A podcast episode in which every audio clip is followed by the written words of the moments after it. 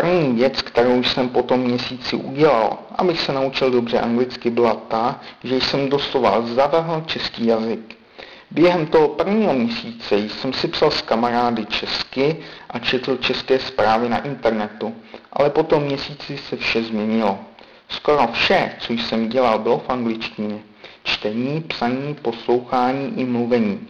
Mluvil jsem česky jen s rodiči jednou za týden a to bylo vše, co jsem v češtině dělal. Musím říci, že to bylo mé největší přání, co jsem kdy měl. Byl jsem strašně silně motivovaný.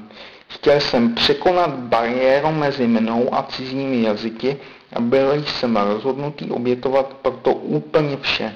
Fajn, měl jsem toto přání, ale jak se správně učit, aby konečně byly vidět nějaké výsledky?